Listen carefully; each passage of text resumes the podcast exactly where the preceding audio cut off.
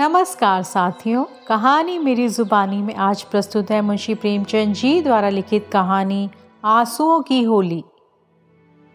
नामों को बिगाड़ने की प्रथा ना जाने कब चली और कहाँ शुरू हुई। इस संसार व्यापी रोग का पता लगाएँ तो ऐतिहासिक संसार में अवश्य ही अपना नाम छोड़ जाए। पंडित का नाम तो श्री विलास था, पर मित्र लोग सिल बिल कहा करते थे। नामों का असर चरित्र पर कुछ न कुछ पड़ ही जाता है। बेचारे सिलबिल सचमुच ही सिल बिल थे। दफ्तर जा रहे हैं, मगर पाजामे का इजार बंद नीचे लटक रहा है। सिर पर फेल्ट कैप है, मगर लंबी सी चुटिया पीछे झाँक रही है। अचकन यूँ तो बहुत सुंदर है। पर ना जाने उन्हें त्योहारों से क्या चिढ़ थी। दिवाली गुजर जाती, पर वो भला मानस कौड़ी हाथ में न लेता। और होली का दिन तो उनकी भीषण परीक्षा का दिन था। तीन दिन तक वो घर से बाहर ना निकलते। घर पर भी काले कपड़े पहने बैठे रहते थे। यार लोग टोहो में रहते थे कि कहीं बच्चा फंस जाए। मगर घर में घुसकर तो फौजदारी नहीं की जाती ना। एक आध बार फंसे भी, मगर घिघिया पुदिया कर बेदाग निकल गए। लेकिन अब की समस्या बहुत कठिन हो गई थी। शास्त्रों के अनुसार 25 वर्ष तक ब्रह्मचार्य का पालन करने के बाद उन्होंने विवाह किया। ब्रह्मचार्य के परिपक्व होने में जो थोड़ी बहुत कसर थी, वो तीन वर्ष के गौने की मुद्दत ने पूरी कर दी। यद्यपि स्त्री से उन्हें कोई शंका ना थी, तथापि वो औरतों को सिर चढ़ाने के हामी ना थे। इस मामले में उन्हें अपना ही पुराना धुराना ढंग पसंद था। बीवी को जब कस कर डांट दिया तो उसकी मजाल है कि रंग हाथ से छुए। विपत्ति ये थी कि ससुराल के लोग भी होली मनाने आने वाले थे। पुरानी मसल है, बहन अंदर तो भाई सिकंदर। इन सिकंदरों के आक्रमण से बचने का उन्हें कोई उपाय ना सूझता था। मित्र लोग तो घर में ना आ सकते थे, पर इन सिकंदरों को कौन रोक सकता है? स्त्री ने आँख फाड़ कर कहा, अरे भैया, क्या सचमुच रंग ना घर लाओगे? ये कैसी होली है बाबा? सिलबिले ने त्योरियाँ चढ़ा कर कहा, बस, मैंने एक बार कह दिया ना, और इस बात को दोहराना मुझे पसंद नहीं। घर में रंग नहीं आएगा और ना कोई छुएगा। मुझे कपड़ों पर लाल छींटे देखकर मछली आने लगती है। हमारे घर में ऐसी ही होली होती है। स्त्री ने सिर झुका कर कहा तो ना लाना रंग संग, मुझे रंग लेकर क्या करना है? जब तुम ही रंग ना छुओगे तो मैं कैसे छू सकती हूँ? सिलबिल ने प्रसन्न होकर कहा, निसंदेह, यही साध्वी स्त्री का धर्म है। लेकिन भैया तो आने वाले हैं, वह क्यों मानेंगे? तुम्हारे भैया के लिए भी मैंने एक उपाय सोच लिया है। उसे सफल करना तुम्हारा काम है। मैं बीमार बन जाऊँगा। एक चादर ओढ़ कर लेट जाऊँगा। तुम कहना, इन्हें ज्वर आ गया। बस, चलो छुट्टी हुई। स्त्री ने आँख नचा कर कहा ए नौज, कैसी बातें मुँह से निकालते हो? ज्वर आए मुद्दई के घर में। यहाँ आए तो मुँह झुलस दो इस निगोड़े का। सिलबिल बोले तो फिर दूसरा उपाय है ही क्या? तुम ऊपर वाली छोटी कोठरी में छिप जाना, मैं कह दूँगी, उन्होंने जुलाब लिया है, बाहर निकलेंगे तो हवा लग जाएगी। पंडित जी खिल उठे, बस बस, यही सबसे अच्छा। होली का दिन है, बाहर हाहाकार मचा हुआ है। पुराने ज़माने में अबीर और गुलाल के सिवा और कोई रंग ना खेला जाता था। परंतु अब नीले, हरे, काले सभी रंगों का मेल हो गया और इस संगठन से बचना आदमी के लिए तो संभव ही नहीं। हाँ देवता बचे। सिलबिल के दोनों साले मोहल्ले भर के मर्दों, औरतों और बच्चे बूढ़ों को निशाना बनाए हुए थे। बाहर के दीवान खाने के फर्श, दीवारें, यहाँ तक की तस्वीरें भी रंग उठी थीं। घर में भी यही हाल था। मोहल्ले की ननदें भला कब तक मानने लगी थी, पर नाला तक रंगीन हो गया था। बड़े साले ने पूछा, क्यों नहीं चंपा? क्या सचमुच उनकी तबीयत अच्छी नहीं? खाना खाने भी ना आए? चंपा ने सिर झुका कर कहा हाँ भैया, रात से ही पेट में कुछ दर्द होने लगा था। डॉक्टर ने हवा में निकलने को मना कर दिया है। ज़रा देर के बाद छोटे साले ने कहा, क्यों जी जी जी? क्या भाई साहब नीचे नहीं आएँगे? ऐसी भी क्या बीमारी है? कहो तो ऊपर जाकर देख चंपा ने उसका हाथ पकड़ कर कहा, नहीं नहीं, ऊपर मत जाइयो। वो रंग बंग ना खेलेंगे। डॉक्टर ने हवा में निकलने को मना कर दिया है। दोनों भाई हाथ मलकर रह गए। सहसा छोटे भाई को एक बात सूझी। जीजा जी के कपड़ों के साथ क्यों ना होली खेलें? वे तो बीमार नहीं हैं। बड़े भाई के मन में भी ये बात बैठ गई। बहन बेचारी क्या करती? सिकंदरों ने कुंजियाँ उसके हाथ से ले ली और सिलबिल के सारे कपड़े निकाल निकाल कर रंग डाले। रुमाल तक ना छोड़ा। जब चंपा ने उन कपड़ों को आँगन में अलगनी पर सूखने को डाल दिया तो ऐसा जान पड़ा मानो किसी रंग रेज ने ब्याह के जोड़े रंगे हों। सिलबिल ऊपर बैठे बैठे ये तमाशा देख रहे थे, पर जवान न खोलते थे। छाती पर सांप सा लौट रहा था। सारे कपड़े खराब हो गए।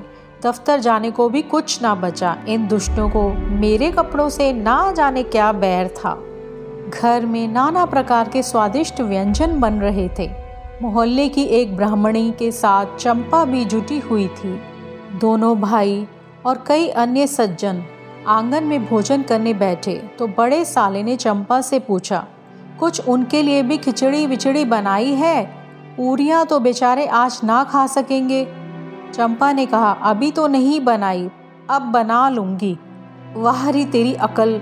अभी तक तुझे इनकी फ़िक्र नहीं कि वो बेचारे खाएँगे क्या? तू तो इतनी लापरवाह कभी ना थी। जा, निकाल ला जल्दी से चावल और मूंग की दाल। लीजिए। खिचड़ी पकने लगी। इधर मित्रों ने भोजन करना शुरू किया। बेचारे सिलबिल। ऊपर बैठे अपनी किस्मत को रो रहे थे। उन्हें इस सारी विपत्ति का एक ही कारण मालूम होता था। कपड़े क्यों खराब होते? होली के दिन मूंग की खिचड़ी क्यों खाने को मिलती? मगर अब पछताने से क्या होता है? जितनी देर में लोगों ने भोजन किया, उतनी ही देर में खिचड़ी तैयार हो गई। बड़े साले ने खुद चंपा को ऊपर भेजा कि खिचड़ी की थाली ऊपर दे आए। सिलबिल ने थाली की और कुपित नेत्रों से देख कर कहा, इसे मेरे सामने से हटा ले जाओ। क्या आज उपवास ही करोगे? तुम्हारी यही इच्छा है तो यही सही। मैंने क्या किया? सवेरे से तो जुटी हुई हूँ। भैया ने खुद खिचड़ी डलवाई और मुझे यहाँ भेजा। हाँ वो तो मैं भी देख रहा हूँ कि मैं घर का स्वामी नहीं, सिकंदरों ने उस पर कब्जा जमा लिया। मगर मैं ये नहीं मान सकता कि तुम चाहती तो और लोगों के पहले ही मेरे पास थाली न पहुँच जाती। मैं इसे पतिव्रत के धर्म के विरुद्ध मानता हूँ। और क्या कहूँ? अजी तुम तो देख ही रहे हो कि दोनों जने मेरे सिर पर सवार थे। अच्छी दिल लगी है कि और लोग तो समोसे और खस्ते उड़ाएँ और मुझे मूंग की खिचड़ी दी जाए। वाह रे नसीब, तुम इसे दो चार कौर खा लो। मुझे जो ही अवसर मिलेगा, दूसरी थाली ले आऊँगी। सारे कपड़े रंगवा डाले। दफ्तर कैसे जाऊँगा? ये दिल लगी मुझे ज़रा भी नहीं भाती। मैं इसे बदमाशी कहता हूँ। तुमने संदूक की कुंजी दी ही क्यों? क्या मैं इतना पूछ सकता हूँ? ज़बरदस्ती छीन ली। तुमने सुना नहीं? करती क्या? अच्छा जो हुआ सो हुआ। ये थाली ले जाओ। धर्म समझना तो दूसरी थाली लाना, नहीं तो आज व्रत ही सही। एकाएक पैरों की आहट पाकर सिलबिल ने सामने देखा तो दोनों साले आ रहे हैं, उन्हें देखते ही बेचारे ने मुँह बना लिया, चादर से शरीक ढक लिया और कराहने लगा। बड़े साले ने कहा, कहिए, कैसी तबीयत है? थोड़ी खिचड़ी खा लीजिए। सिलबिल ने मुँह बनाकर कहा, अभी तो कुछ खाने की इच्छा नहीं है। नहीं उपवास करना तो हानिकर होगा। खिचड़ी खा लीजिए। बेचारे सिलबिल ने मन में इन दोनों शैतानों को खूब कोसा और विष की भांति खिचड़ी कंठ के नीचे उतारी। आज होली के दिन खिचड़ी ही भाग्य में लिखी थी। जब तक सारी खिचड़ी समाप्त ना हो गई, दोनों वहाँ डटे रहे। मानो जेल के अधिकारी किसी अनशन व्रतधारी कैदी को भोजन करा रहे हों। बेचारे को ठूस ठूस कर खिचड़ी खानी पड़ी। पकवानों के लिए गुंजाइश ही ना रही। दस बजे रात को चंपा उत्तम पदार्थों का थाल लिए पति देव के पास पहुँची। महाशय मन ही मन जुझला रहे थे। भाइयों के सामने मेरी परवाह कौन करता है? ना जाने कहाँ से दोनों शैतान फट पड़े। दिन भर उपवास कराया और अभी तक भोजन का कहीं पता नहीं। चंपा को थाल लाते देखकर कुछ अग्नि शांत हुई। बोले, अब तो बहुत सवेरा है, एक दो घंटे बाद क्यों ना आई? चंपा ने सामने थाली रख कर कहा, अजी, तुम तो ना हारी मानते हो ना जीती। अब आखिर ये दोनों मेहमान आए हुए हैं। इनकी सेवा सत्कार ना करूँ तो भी तो काम नहीं चलता। तुम्ही को बुरा लगेगा।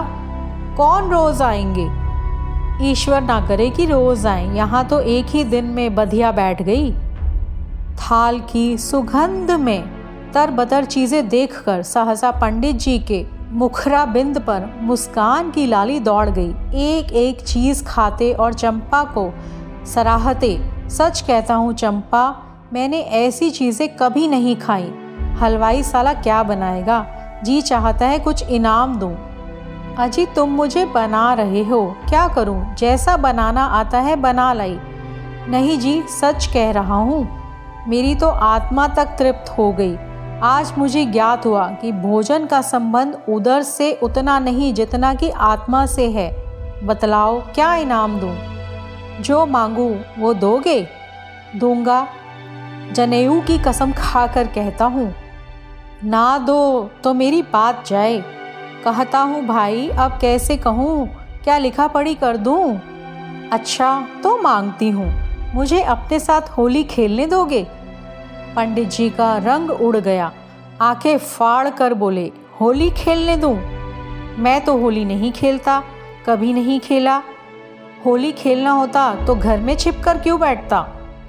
औरों के साथ मत खेलो, लेकिन मेरे साथ तो खेलना ही पड़ेगा। ये मेरे नियम के विरुद्ध है। जिस चीज़ को अपने घर में उचित समझूं, उसे किस न्याय से घर के बाहर अनुचित समझूं, सोचो। चंपा ने सिर नीचा करके कहा, घर में ऐसी कितनी ही बातें उचित समझते हो, जो घर के बाहर करना अनुचित ही नहीं, पाप है। पंडित जी झेपते हुए बोले अच्छा भाई, तुम जीती मैं हारा। अब मैं तुमसे यही दान माँगता हूँ। पहले मेरा पुरस्कार दे दो, पीछे मुझसे दान मांगना। ये कहते हुए चंपा ने लोटे का रंग उठा लिया और पंडित जी को सिर से पाँव तक नहला दिया। जब तक वह उठकर भागे, उसने मुट्ठी भर गुलाल लेकर सारे मुँह में पोत दिया। पंडित जी रोनी सूरत बनाकर बोले, अभी और कसर बाकी हो तो वो भी पूरी कर लो। मैं ना जानता था कि तुम मेरी आस्तीन की सांप बनोगी। अब और कुछ रंग बाकी नहीं रहा। चंपा ने पति के मुख की ओर देखा तो उस पर मनोवेदना का गहरा रंग झलक रहा था। पछता कर बोली, क्या तुम सचमुच बुरा मान गए हो? मैं तो समझती थी कि तुम केवल मुझे चिढ़ा रहे हो। श्री बिलास ने कांपते हुए स्वर में कहा, नहीं चंपा, मुझे बुरा नहीं लगा। हाँ तुमने मुझे उस कर्तव्य की याद दिला दी, जो मैं अपनी कायरता के कारण भुला बैठा था। वो सामने जो चित्र देख रही हो, मेरे परम मित्र मनहर नाथ का है, जो अब इस संसार में नहीं है। तुमसे क्या कहूँ? कितना सरस, कितना भावुक, कितना साहसी आदमी था वो। देश की दशा देख देख कर उसका खून जलता था। उन्नीस बीस की भी कोई उम्र होती है पर वो उसी उम्र में अपने जीवन का मार्ग निश्चित कर चुका था। सेवा करने का अवसर पाकर वो इस तरह उसे पकड़ता था, मानो संपत्ति हो। जन्म का विरागी था। वासना तो उसे छू ही ना गई थी। हमारे और साथी सैर सपाटे करते थे, मगर उसका मार्ग सबसे अलग था। सत्य के लिए प्राण देने को तैयार। कहीं अन्याय देखा तो भवें तन गई। कहीं पत्रों में अत्याचार की खबर देखी तो चेहरा तम तमा उठा। ऐसा तो मैंने आदमी ही नहीं देखा। ईश्वर ने अकाल ही बुला लिया, नहीं तो वो मनुष्य में रत्न होता। किसी मुसीबत के मारे का उद्धार करने को तो अपने प्राण हथेली पर लिए फिरता था। स्त्री जाति का इतना आदर और सम्मान कोई क्या करेगा? स्त्री उसके लिए पूजा और भक्ति की वस्तु थी। पाँच वर्ष हुए, यही होली का दिन था। मैंने भंग के नशे में चूर, रंग में सिर से पाँव तक नहाया हुआ था। उसे गाना सुनने के लिए बुलाने गया। तो देखा कि वो कपड़े पहने कहीं जाने को तैयार है। मैंने पूछा, कहाँ जा रहे हो? उसने मेरा हाथ पकड़कर कहा, तुम अच्छे वक्त पर आ गए। नहीं तो मुझे जाना पड़ता। एक अनाथ बुढ़िया मर गई। कोई भी उसे कंधा देने वाला नहीं मिलता। कोई किसी मित्र से मिलने गया हुआ है। कोई नशे में चूर पड़ा हुआ है। तो कोई मित्रों की दावत कर रहा है। कोई महफिल सजाए बैठा है और कोई भी लाश को उठाने वाला नहीं। ब्राह्मण क्षत्रिय, उस चमारिन की लाश कैसे छुएँगे? उनका तो धर्म भ्रष्ट होता है ना? कोई तैयार नहीं होता। बड़ी मुश्किल से दो कहार मिले हैं। एक मैं हूँ, चौथे आदमी की कमी थी। सो, ईश्वर ने तुम्हें भेज दिया। चलो चलें। हाय, अगर मैं जानता कि वो प्यारे मनहर का आदेश है तो आज मेरी आत्मा को इतनी ग्लानी ना होती। मेरे घर कई मित्र आए हुए थे। गाना हो रहा था। उस वक्त लाश उठाकर नदी जाना मुझे अप्रिय लगा। बोला इस वक्त तो भाई मैं नहीं जा सकूँगा। घर पर मेहमान बैठे हुए हैं। मैं तुम्हें बुलाने आया था। मनहर ने मेरी ओर तिरस्कार के नेत्रों से देख कर कहा, अच्छी बात है, तुम जाओ। मैं और कोई साथी ढूंढ लूँगा। मगर तुमसे मुझे ऐसी आशा नहीं थी। तुमने भी वही कहा, जो तुमसे पहले औरों ने कहा था। कोई नई बात नहीं थी। अगर हम लोग अपने कर्तव्य को भूल ना गए होते तो आज ये दशा ही क्यों होती? ऐसी होली को धिक्कार है। त्यौहार तमाशा देखने अच्छी अच्छी चीज़ें खाने और अच्छे अच्छे कपड़े पहनने का नाम नहीं है। ये व्रत है, तप है। अपने भाइयों से प्रेम और सहानुभूति करना ही त्यौहार का खास मतलब है। और अपने लाल कपड़े पहनने और कपड़े लाल करने के पहले खून को लाल कर लो। सफ़ेद खून पर ये लाली शोभा नहीं देती। ये सब कहकर वो चला गया। मुझे उस वक्त ये फटकारें बहुत बुरी मालूम हुई। अगर मुझमें वो सेवा भाव ना था तो उसे मुझे यूँ धिक्कारने का कोई अधिकार ना था। मैं घर चला आया, पर वे बातें बराबर मेरे कानों में गूंजती रहीं। होली का सारा मज़ा बिगड़ गया। एक महीने तक हम दोनों से मुलाकात न हुई। कॉलेज इम्तिहान की तैयारी के लिए बंद हो गया था, इसलिए कॉलेज में भी भेंट ना होती थी। मुझे कुछ खबर नहीं थी, वो कब और कैसे बीमार पड़ा, कब अपने घर चला गया। सहसा एक दिन मुझे उसका एक पत्र मिला। हाय, इस पत्र को पढ़कर आज भी छाती फटने लगती है। श्रीविलास का एक क्षण तक गला रुक जाने के कारण बोल ना सके। फिर बोले किसी दिन तुम्हें फिर दिखाऊँगा।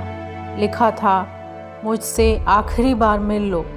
अब शायद इस जीवन में भेंट ना हो। खत मेरे हाथ से छूट कर गिर पड़ा।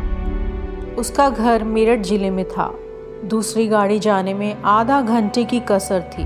तुरंत चल पड़ा, मगर उसके दर्शन ना हुए। मेरे पहुँचने से पहले ही वो सिधार चुका था चंपा। उसके बाद मैंने होली कभी नहीं खेली। होली ही नहीं, और सभी त्योहार छोड़ दिए।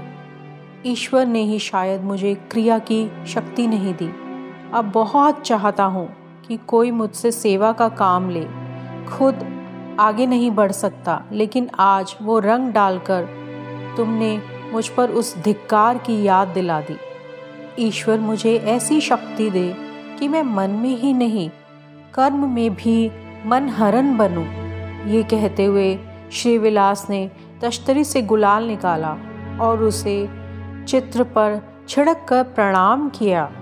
कहानी सुनने के लिए आपका धन्यवाद। आपका दिन शुभ हो।